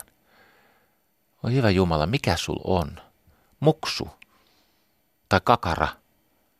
Sehän on tämmöinen kollokualismi, se on eufemismi, se on tämmöinen niin kuin ilmaisutapa, pentu. Ei sekään nyt. Jos mä nyt, jos okei, okay, jos mä huudan jollekin, että pidä pentus kurissa, niin sit se on ikävää, mutta tota, noin yleisesti, jos joku puhuu muksuista tai kakaroista. Tai... Mutta nyt kun kakarat on jätetty heitteelle, eli heiltä ei vaadita mitään, eikä ole näitä initiaatioita, siis näitä vihkimyksiä, siis tilaisuuksia nousta seuraavalle tasolle. Meiltä puuttuu ne viisauteen, voimaan ja niin kuin terveeseen valtaan vihityt miehet tästä ajasta. Ei ne kokonaan puutu, mutta siis noin yleisesti niitä on vähän perheissä ja niin on, on syntynyt tämmöinen niin kuin kroonistunut teinien ilmiö.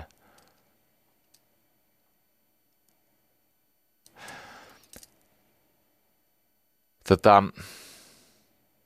Pata yksinkertaisen mallin, tämä on helppo oppia. Tämä on sieltä Mooresta ja Gilletestä ja idis on se, että kun me elämme tässä postmodernissa kakofoniassa, missä merkitykset on hajonnut, niin ihmiset jäsentää itsensä oman egonsa, eli identiteettinsä kautta. Ja siitä egosta, näistä egon rajoista, niistä tulee tämmöinen exoskeleton, siis se on niin kuin kovakuoria, sillä on se kilpi. Tai sitten tulee tämmöinen, että sulla ei ole selkärankaa lainkaan, sulla on vaan se kilpi. Eikö niin? Ja sitten on ihmisiä, jotka oikeasti luulee, että ei tarvita niitä edeltävien sukupolvien perinnön, sitä arvokasta osaa siitä perinnöstä. Jolloin tämmöiset siirtymäriitit, eli ne vaiheet, jossa kuollaan pois edellisestä elämänvaiheesta, jotta saisi syntyä seuraavaan elämänvaiheeseen, niin nämä rituaalit, nämä siirtymäriitit, ne on nykyisin horisontaalisia, eli ikätoverit keskenään. Ja silloin me ollaan tässä kärpästen herratilassa. Muistat varmaan William Goldingin kärpästen herra, muistaakseni Nobel-palkinnon ansaitsi. Eli kun ikätoverit todistaa ja ohjaa näitä siirtymäriittejä, näitä rituaaleja, jossa – pyritään eteenpäin edellisestä elämänvaiheesta, kun ihmisen mieli on eteenpäin nostamalla tasoa, sehän ei onnistu horisontaalisesti, vaan tarvittaisiin vertikaalisessa ohjauksessa, siis vanhempien kautta tapahtuvaa siirtymää, mutta kun se ei enää käy. Se ei onnistu tässä narsistisessa ajassa, jolloin tämän hevosen kengän molemmat nämä kärjet, ne on, no se toinen, se, se vihapussijengi, no se on Se on suorastaan vaarallista. Ja toinen on huvittavaa ja, ja tekee suuren vahingon sille asialle. Ajattelen neljä arkkityyppiä. Neljää tämmöistä syvää, ö, perimmäistä mielikuvaa tai, tai mallia. On rakastaja, on soturi, on maagi. Usein, jos puhutaan naisista, niin se on silloin noita, mutta yhtä kaikki se on, se on maagi. Ja sitten on kuningas tai kuningatar. Ja nyt kun lupasin käydä miehet läpi, niin jätän nyt vaille hetkeksi naiset huomiota, eli tässä Gillette ja Mooren kuviossa se rakastaja on siis se, jossa on paljon feminiinistä energiaa, niin kuin Junkin sanoi, anima. Se on estetiikan, herkkyyden, seksuaalisuuden, orgastisuuden, libidon arkkityyppi. Se on se, millä elämästä tehdään suloista ja millä ihan oikea rakastelu onnistuu. Sitten on soturi. Se on se, joka saalistaa, saa saalista, tuo sen kotiin, antaa sen muille. Soturi on se, joka saa aikaiseksi. Soturi on se, joka tekee. Soturi on siltava jalo hahmo, että kun sille antaa tehtävän, se toteuttaa sen. Sitten on tämä tietäjä, tämä maagi. Se ymmärtää salaisuuksia. Se ymmärtää kätkettyä todellisuutta. Se tajuaa kokonaisuuksia. Se löytää ratkaisuja. Se on luova. Ja sen kaiken yläpuolella on se niin kuin primääri lähde hyvinvoinnille, eli kuningas, kuninka-arkkityyppi. Oletko koskaan, tai mä oon sen täällä sanoakin, mutta kruunun ne sakarathan viittaa siihen, että kuningas, ne sakarat on, ne kurottaa kohti taivasta. Ne on niin kuin aura. Ne kuvat, kurottaa kohti jumaluutta. Se kuningas on laki. Se on turvan lähde. Se on siis, kun se kuningas on täysimittainen, niin sitä elämää hallitsee laki, jota rakkauden voima toteuttaa. Siellä on muitakin voimia. Voimia puolustaa, voimia tehdä työtä, onnistua, saada aikaan. Mutta sitä elämää ohjaa kuningas. Ja nyt tässä on kaksi vaihetta. On tämmöistä keskenkasvusta arkkityyppiä, eli tätä ää, tavallaan teiniarkkityyppiä, josta pitäisi tämän initiaatioriitin kautta syntyä aikuisuuteen. Hei, muistaako kukaan sellaista sinänsä kyllä aika kehnoa elokuvaa, mutta se perustui tositarinaan. Se nimi oli Smaragdi-metsä. Siis Smaragdi-metsässä se tositarina vähän vaihtelee, joko se poika, se on valkoinen poika, joko se kidnappattiin tai se oli insinöörin poika, muistaakseni. Tommy, mutta siitä tuli siellä heimossa Tomme. Ihan lapsena se lapsi kidnappattiin semmoiseen alkuperäisheimoon tai siis semmoiseen, jota kutsuttiin näkymättömiksi ihmisiksi. Ne oli taitavia piiloutumaan muiden katseelta. Ja se isä etsi kymmenen vuotta poikaansa. Se poika sopeutui sinne täysin ja leikitään nyt, että siinä tarinassa se Tomme saat, siis se kidnappattiin tai eksymetsää ja sitten sit, sit, se, sen otti huostaansa tämä näkymättömät ihmiset, se heimo. Varttu siellä esipuberteetti ja puberteetti ja se alkoi kiinnostua tytöistä ja se heimon ö, la, sen jo, jo, johtaja, se vanha viisas mies tajusi, että se pitää vihkiä miehuuteen. Ja sitten sille laitettiin semmoinen koettelemus. Häntä kirutettiin ja peloteltiin ja pantiin jotkut murhaiset syömään häntä ja se oli, se oli ahdistava kohtaus, että se poika, niin sitä edelsi vielä se, että se kylän vanhin, se viisas vanha mies ilmoittaa tälle Tommen kasvattivanhemmille, että tämä poika, hänen täytyy kuolla. Ja sitten kaikki sanoi, että ei kai, ei kai, kyllä, hänen täytyy kuolla. Sitten se vietiin tämmöisen koettelemuksen läpi, tämmöisen kynnyksen läpi, niin kuin näissä Joseph Campbellin tarinoissa aina se kynnyksen vartija. Ja sitä rääkättiin ihan oikeasti tavalla, joka ei nykyisin enää tietenkään kaikissa herättäisi kiitosta, mutta yhtä kaikki se siitä selvisi. Sitten nämä aikuiset miehet haki sen sieltä muurahaispesästä, missä se oli kitunut koko yön ja tietenkin pelkäsi ja kärsi. Sitten se pestiin ja puettiin parhaimpiin ja hänelle ilmoitettiin, että poika on kuollut, mies on syntynyt. Sitten se sai sen tytön, jota se oli tiiraillut siellä joella. Ajatus siis on tämä initiaatio, vihkimys, siirtymäriitti. No samalla tavalla tässä, tässä tota Gilleten ja Mooren mallissa on näitä teini-hahmoja, eli on se äh, niin kuin pikku, pikkulapsi, se oidipaalinen lapsi, joka on rakastunut, tästä tapauksessa kun puhutaan vielä miehistä, sitten naisilla on oma tarinansa, mutta, mutta ei se kauheasti poikkea. Niin on se oidipaalinen lapsi, joka voi olla silloin aina varjo, on kaksi eri varjoa, on negatiivinen varjo ja positiivinen, tai siis plus- tai miinusvarjo, mutta on kaksi päätä, kaksi polarisaatiota.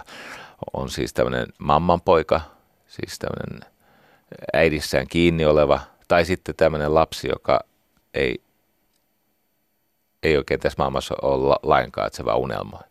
Mutta sitten kun se alkaa siitä kehittyä, tulee tämä arkkityyppien kypsyminen, niin hänestä, siis tästä miehestä tulee rakastaja.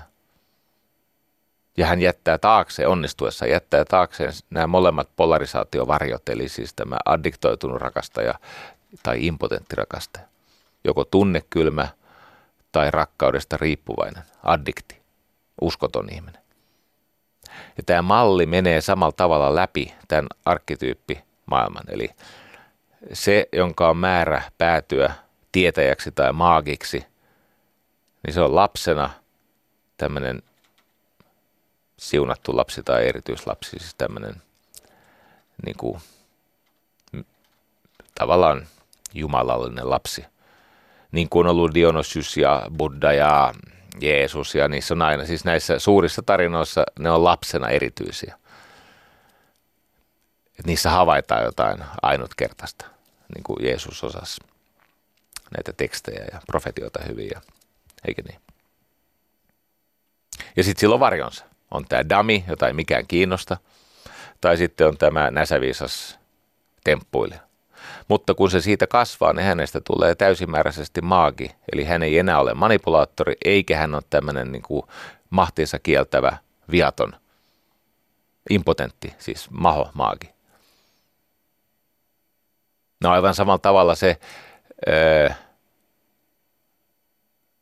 teininä tai keskenkasvusena, niin se myöhemmin soturiksi kasvava, niin sen, sen kehittymättömämpi versio on sankari – ja ne polarisaatiovarjot on pelkuri tai kiusaaja, siis tämmöinen eh, jo jenginjohtaja, joka kiusaa heikompia. Sitten kun sieltä kypsytään tämän kypsymismallin mukaisesti, eli ne arkkityypit saa tehdä työtään, niin sitten hänestä voi tulla soturi, joka tekee tehtävänsä ja hoitaa hommansa ja sori nyt vaan, mutta kyllä tota, miehuuteen kuuluu se, että annetut tehtävät hoidetaan. Tämä ei ole kauhean suosittu ajatus nykyisin, mutta annetut tehtävät hoidetaan. Tämä sibling society, jossa kaikki on jäänyt kakaraksi. Ne on heitteli jätetty, kun ei ole vaadittu mitään. Ei se käy, että sä vaan vemputat ja syytät muita siitä omasta tekemättömyydestäsi. Ei tämä ole kasvua kauheampaa kaikista meistä on tuntunut riittämättömältä ja surkealta ja traumaattiselta ja pelokkaalta ja niin poispäin. Mutta kun tämä aika on luonut tilanteen, siis meillähän on syrjäyttävä sosiaaliturva. Meillä on sellainen malli, että meillä määrätään siis ja mahakipu. Meidän vaatimustaso on niin matala,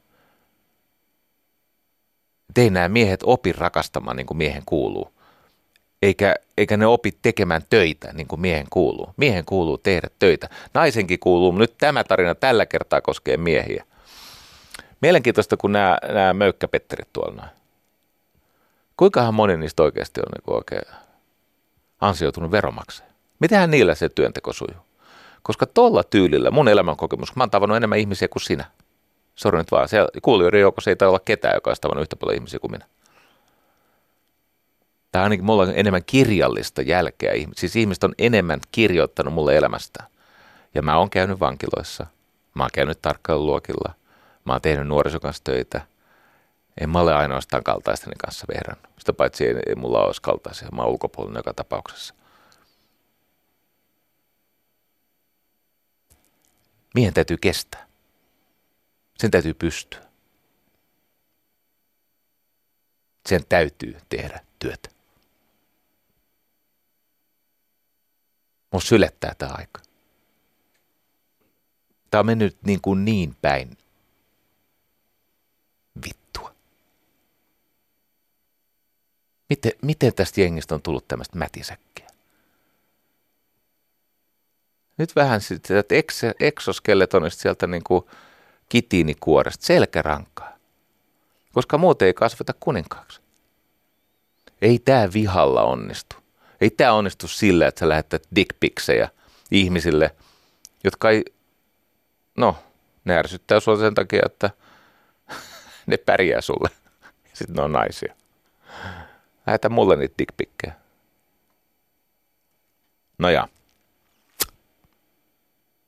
Sillä soturillakin on kaksi polarisaatiota, kaksi varjoa. Toinen on sadisti, eli tarpeeton julmuutta.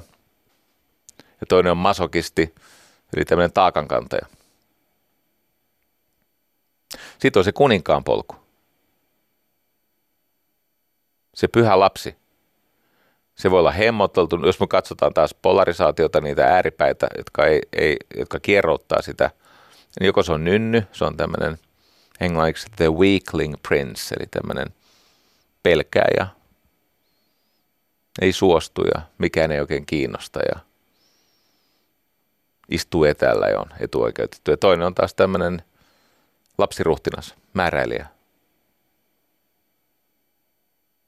Ja ne aikuisen kuninkaan varjot on tyranni, että vain mun sanalla ja tahdolla on merkitystä.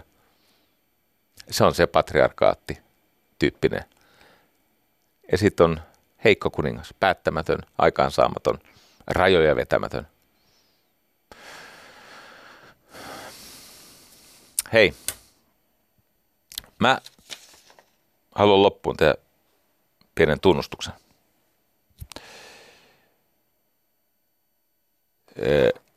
Jos ei tätä elämän salaista koodia ota hanskaan, niin siinä käy herkästi niin, että ihminen ei kestä elämän sattumia. Mä olen täällä Yle Puheessa kerran pilahtanut itkuun, kun mä oon kertonut tarinaa Baby Jessicasta. Se on se pikkutyttö, joka putosi kaivoon. Tällä hetkellä Espanjassa on kaksivuotias lapsi, jota yritetään kaivosta saada elossa pois. Tässä Baby Jessican tarinassa on vähemmän tunnettu jatko.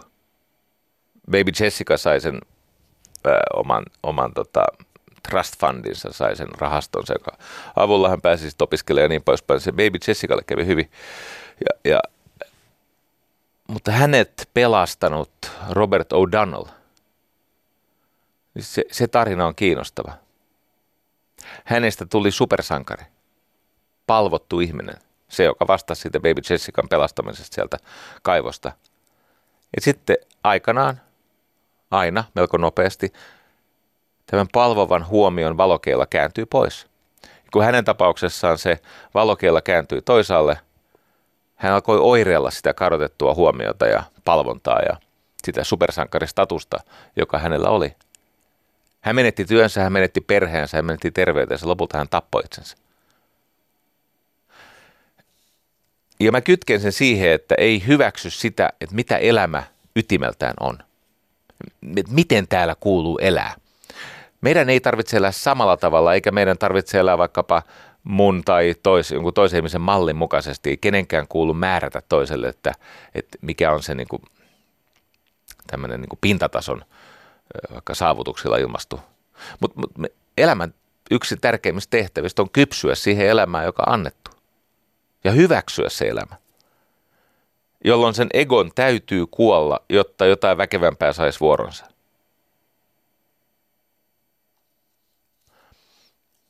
Mulla oli semmoinen vaihe,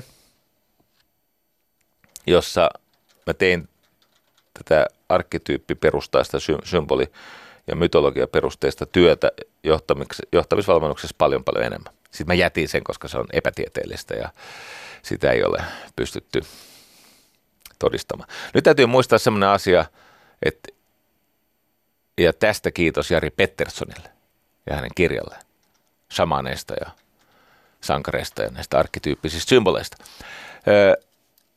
Jung ei ollut metafyysikko. Hän ei ollut siis tämmöinen uskonnollinen filosofi.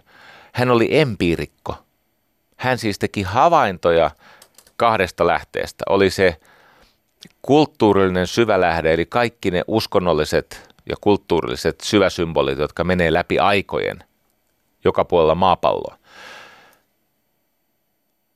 Ja sitten oli tämä ihmisten kertomus unistaan ja havainnoistaan ja näistä piilotajuisista oivalluksistaan, joiden jäljille hän pääsi aluksi parantamalla mielisairautta. Ja hän tajusi, että nämä arkkityypit on tämmöisiä vastakohtien liittoja, siis paradokseja. Ne on toisiaan kieltäviä voimia, mutta siellä on semmoinen syvä totuus. Ja eh, niitä on tänä päivänäkin semmoisia hahmoja, jotka niin osaa ja uskaltaa käyttää sitä. Kyllä mäkin tietenkin voisin, voisin tehdä ja olisi hyvä, että tekisinkin. Mutta yhtä kaikki, niin jossakin mun elämän vaiheessa, niin mä, mä tein näitä ihan surutta. Se oli ehkä semmoinen vaihe, kun ei ollut mitään sen aikaista pelkoa paljastumisesta ja oli, tai tom, homma oli paljon kokeellisempaa. Ja mä käytin tämmöisiä dualistisia arkkityyppejä. Että oli, oli siis kapinallinen ja sitten oli tämmöinen itseepäilyn riivaama huijari, siis tämmöinen esittäjä. Ja me käytiin niin kuin johtajien kanssa läpi sitä, että mikä siinä sun persoonassa resonoi toisissa ihmisissä. Eli kun minkään yrityksen kompetenssit ja siellä olevien ihmisten kyvykkyydet ei pääse käyttöön, ellei kulttuuri mahdollista sitä käyttöönottoa. Eli kulttuuri määrää kompetenssien käyttöönoton lasikaton. Ja sitten vastaavasti, mikä määrää sen kulttuurin elinvoimaisuuden lasikaton? No tietenkin valtaa pitävien kypsyys. Eli kypsymättömän johdon, kypsymättömän vallan alla kulttuuri ei kehity, energisoidu, elinvoimaistu. Se, se, ihmisissä se syvä viisaus ei pääse käyttöön. Johdon kypsyys määrää kulttuurin, sen millä tasolla kulttuuri voi ilmaista itse. Johdon kypsyys asettaa lasikaton sille kulttuurille. Sitten mä kävin läpi tämmöisiä arkkityyppisiä dualismeja. Yksi oli tämä kapinallinen – teeskentelijä. Kapinallinen oli se, jota ajaa ihan oikea luottamus asiansa. Hän haluaa muuttaa maailmaa. Hän haluaa ö, tuoda jotain uutta ja pelin suuntaa kääntävää. Häntä leimaa luottamus. Ja sitten oli tämä huijari tai, tai tämmöinen esittäjä, tämmöinen valekapinallinen jonka todellinen sisäinen tunne on itseepäily. Ja sen takia se luottamus ei tarttu toisiin ihmisiin. Koska jotenkin ihmiset aina aistii sen alitajuisen, siis sekä yksilölle tiedostamattoman että sille yhteisölle tiedostamattoman virityksen. No sitten oli tämmöinen löytöretkelijä, siis tämmöinen Explorer-johtajamalli, jota ajaa intuitio. Se tajusi, että tuossa suunnassa on jotain kiinnostavaa. Ja sen vastakohta on tämmöinen exploiter, eli tehostaja, manipuloija, pakottaja. Sitten oli se johtajatyyppi, joka kertoo epämiellyttävän totuuden ja auttaa ihmisiä hyväksymään sen, tutkimaan sitä. Eli on olemassa johtaja, joka uskaltaa puhua vaikeista asioista ajoissa, kauniisti, mutta jämäkästi. Ja hän taas käyttää tämmöistä avoimuutta, vilpittömyyttä, niin kuin englanninkielinen sana candor on aika hyvä, siis uskaltaa puhua totta. Ja sitten on tämä eksyttäjä tai huijari, tämä deceiver, joka taas luo epäilyä. Tämä on hyvin mielenkiintoinen asia. Silloin kun sä puhut ikävistä asioista ääneen, ystävällisesti, avoimesti, selkeästi, läpinäkyvästi, niin epäily vähenee. Ihmiset voi suuttua, ne voi kiukutella, ne voi reagoida siihen, mutta mistä tulee tämä epäily, siis tämä suspicion, siis tämmöinen, että täällä on jotain, joka saa minut varautuneeksi. Se tulee siitä, että se johtaja ei puhu totta. Sä tajuut se jollakin tasolla. Eli meillä oli tämmöinen malli siitä ihmisenä kasvamisesta. Oli se sankari, joka oli rohkea, ja sitten on sivusta seuraaja, joka on pelokas. Näitä on paljon näistä sivusta johtajia. Ne lähettelee ihmisiä varmaan kuolemaan ja e, tiukassa tilanteessa ne on hiljaa, ne laittaa funktion johtajat tekemään likaisen työn puolestaan. Ne on bystandereita. Ne on näitä, ne on tosiasiassa niin kuin rikoskumppaneita sille pahalle tapahtumalle, koska ne pelkää. Sitten on näitä, no ja, ei näitä tarvitse kaikkia käydä läpi. Mutta meillä oli semmoinen työmuoto, ja mä nyt tämän, tässä, tänään on semmoinen päivä, että nyt pitää avautua.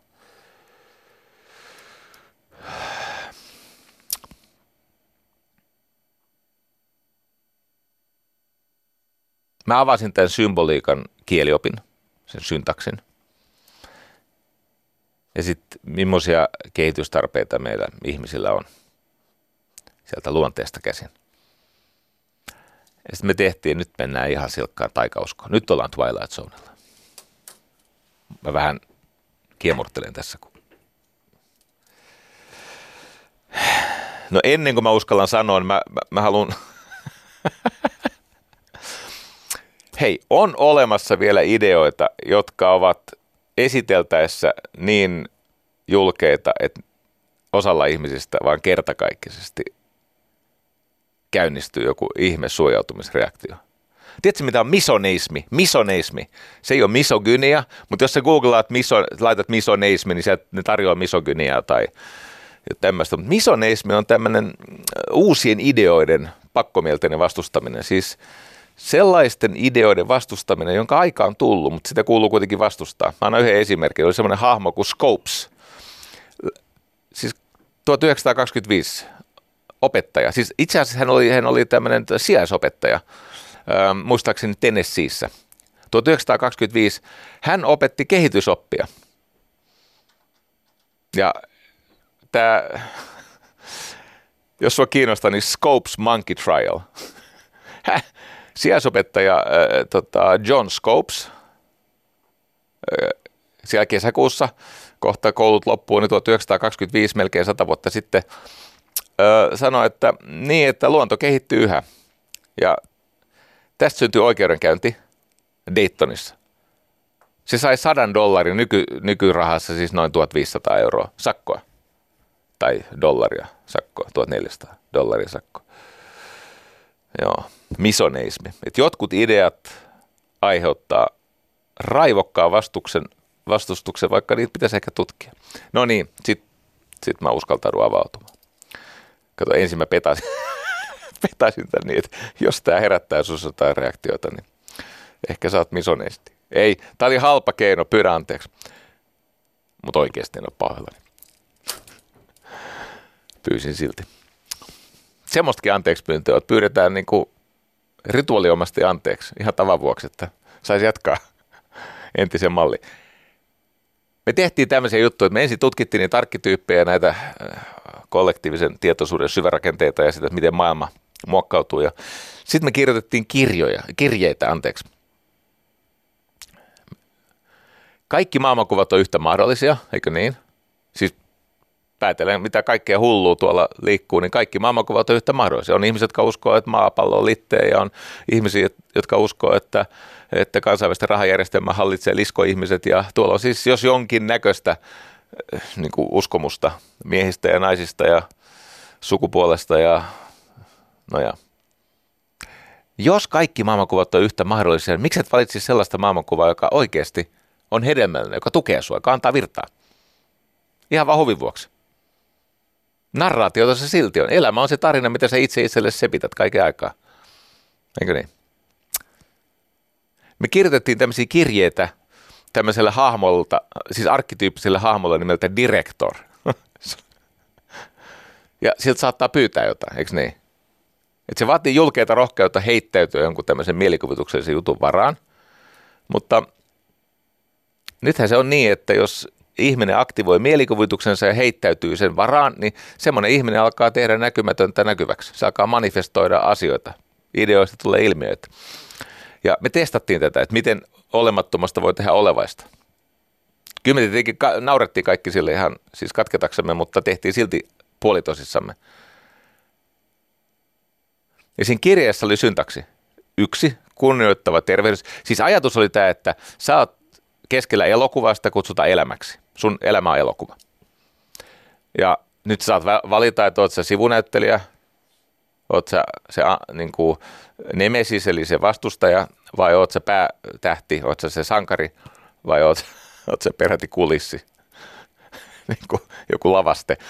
Saat itse valita ja sitten mä kannustin ihmisiä, että hei, oo sä se elokuvan pää, päähahmo, se eikö niin, päähenkilö, jolla on tehtävä ja sitten sillä on vastuksia. Ja ensin se Joseph, Joseph Campbell, mä opetin tämän Joseph Campbellin sankari, jolla on tuhat kasvua, niin opetin tämän mallin, että ensin tulee kutsuseikkailu ja sitten vapaudut viattomuudesta, otat tehtävä vastaan ja sitten alkuvaiheen onnistumiset ja sitten eh, törmäät ihmisiä, joiden merkitys sä et ymmärrä ja sitten ylpeys nostaa sen keltaisen höyryn sinne nuppiin ja sitten lankeet ja tuhkalukuvaiheet ja mitä siinä nyt on?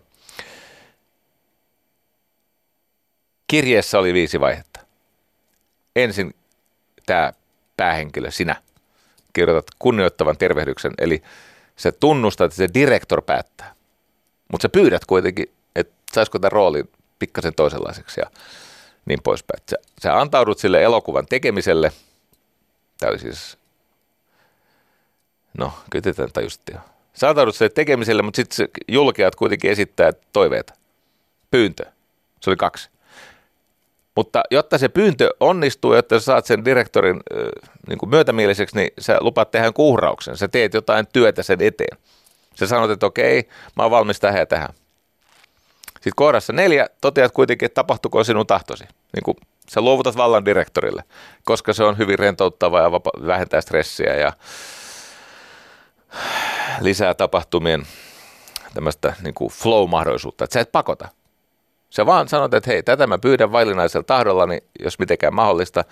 Jos mä saisin tämän tai sitten vielä jotain parempaa, jonka merkitys mä en heti ymmärrä. Sitten jäät levollisesti odottamaan. No okei. Okay. Tämä oli nämä viisi vaihetta. Mikä tässä on pelottavaa? Se toimii.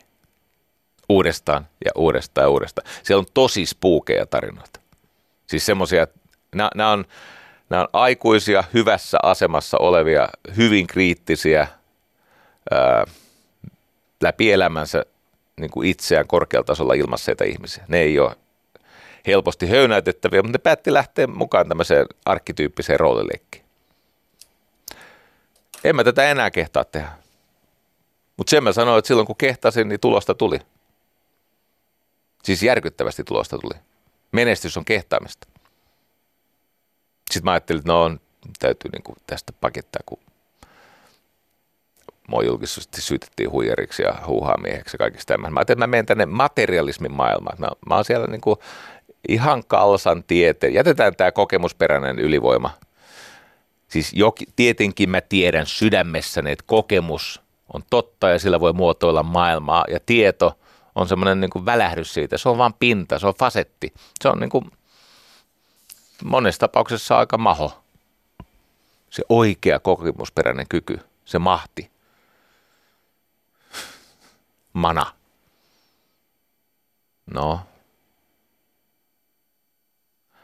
Nyt on uudestaan käynnistynyt elämässä niin hyvä vaihe, että mä että kaikki on jo no niin kuin maineen mielessä menetetty, niin mitä tässä enää väliä. Tämän pahempia mörkyjä sieltä ei kaapista löydykään. Että on vähän tehty yhdessä ihan luvalla. On tehty vähän taikauskoa.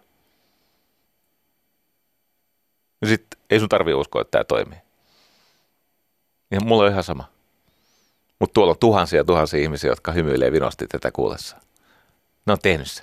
Ne tietää, että se toimii. Se liittyy tähän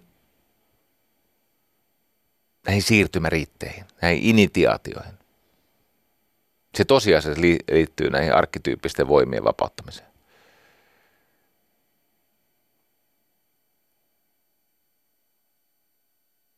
Jos luette ne Don Huonon biisin sydänpuusanat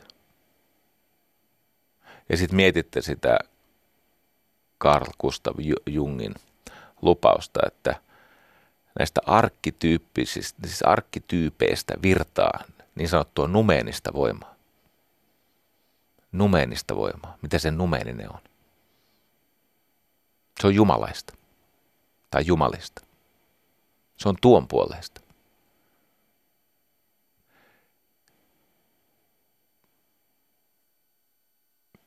No. Mulla on ollut tässä aika materialistinen siis äh, niin kuin Nietzscheläisittäin nihilistinen jakso elämässä, jossa tämmöiset numeeniset sun muut, kaikki tämmöiset, niin se mitä ei tiedä todistaa, sitä ei ole olemassa. Mutta sitten on toinen Jari, joka tietää varsin hyvin, että se on olemassa, koska se on keskeinen osa luovuutta. Ja molemmista on vahva empiirinen kokemus. Ja täytyy sanoa, että se taikojen tekeminen, niin se on hedelmällisempää.